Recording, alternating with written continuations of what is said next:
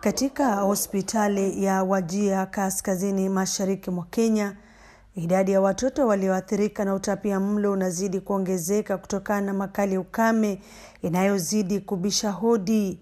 Hali hii huenda ikawa mbaya zaidi iwapo hatua za dharura hazitachukuliwa, waathiriwa wakiwa ni wanawake na watoto walio chini ya miaka mitano. Mwanawe Mama Fatuma ameugua kwa muda kutokana na utapia mlo. Anahofia huenda hali ya mwanawe ikawa mbaya zaidi.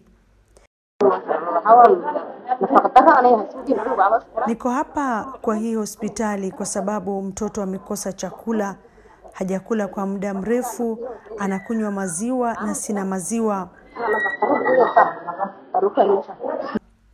Watoto zaidi ya elfu thelathini wameathirika maeneo ya Garissa, Wajir na hata Mandera. Ukame ya muda mrefu umeilazimisha familia nyingi kuondoka majumbani mwao kutafuta chakula na maji na hivyo kuhatarisha afya zao, usalama na hata elimu. Katra Farah, mtaalam wa lishe katika shirika la Save the Children, anasema imekuwa vigumu kwa familia nyingi, huku baadhi yao wakilala njaa au kupata mlo moja kwa siku. Lakini kwa sababu ya ukame na mifugo nyingi zimekufa, unapata mtoto anapata chakula wakati mmoja peke yake, labda asubuhi ama mara zingine usiku akilala. Wamama wajawazito pia wameathiriwa sana, kwa sababu wanahitaji vyakula tofauti tofauti. Mama ambaye ananyonyesha pia anahitaji kukula vyakula tofauti tofauti, angalau apate maziwa ya kutosha, ndo mtoto ashibe, ndo mtoto asiwe analia sana. Watoto wengi wanalia sana kwa sababu maziwa ya mama haimtoshi mtoto. Mwaka huu sehemu kame zilipokea mvua kwa kiwango cha chini zaidi kuwahi kushuhudiwa na kuathiri sana uzalishaji wa mimea na vyakula vya mifugo. Mwanamazingira katika kaunti ya Garissa, Abdikadir Aden, anahoji huu ni wakati wa jamii kuelimishwa kuhusu mabadiliko ya hali ya anga ili kujitayarisha na kuangazia swala hilo. Mwaka huu tumeweza kuwa na ukame mbaya zaidi kwa mwaka wa pili, na sio ya kawaida, maanake tumekosa mvua kwa muda mrefu.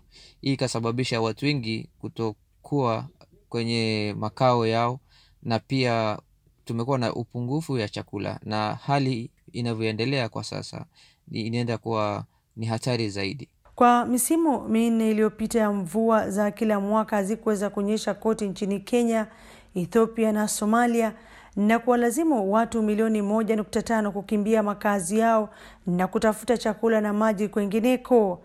Makali ya njaa yanadhihirika wazi katika nyuso za watoto waliojaa katika vyumba vya kuimarisha hali yao, hasa walio katika hatari zaidi.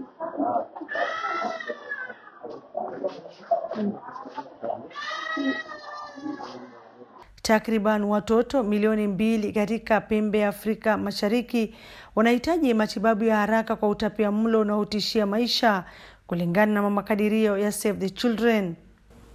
Tuliweza kupeleka madawa, tuliweza kupeleka lishe ya watoto ambao wako na utapiamlo. kwa lugha ya kimombo inaitwa integrated outreach manage, integrated medical outreaches. Tuliweza pia kuelimisha wamama jinsi umuhimu ya kuleta kukuja kupata matibabu, umuhimu ya kuleta mtoto wao apimwe kilo, wajue kama mtoto ameathirika ama hajaathirika. Pia wamama wajawazito, umuhimu wa kuja kliniki. Ofisi ya Umoja wa Mataifa ya kuratibu masuala ya kibinadamu inakadiria watu milioni 7.8 nchini Somalia wameathiriwa na ukame, ikiwa ni pamoja na zaidi ya watu milioni 1.1 waliokimbia makazi yao. Shirika la OCHA linakadiria kati ya sasa na Disemba, ikiwa misaada ya kibinadamu haitawafikia watu wanaohitaji zaidi, basi matokeo huenda yakawa ni maafa zaidi. Kufikia sasa asilimia 45 ya usaidizi wa Umoja wa Mataifa ya dola bilioni 2.26 imefadhiliwa. Huba Abdi, VOA, jimbo la Wajia.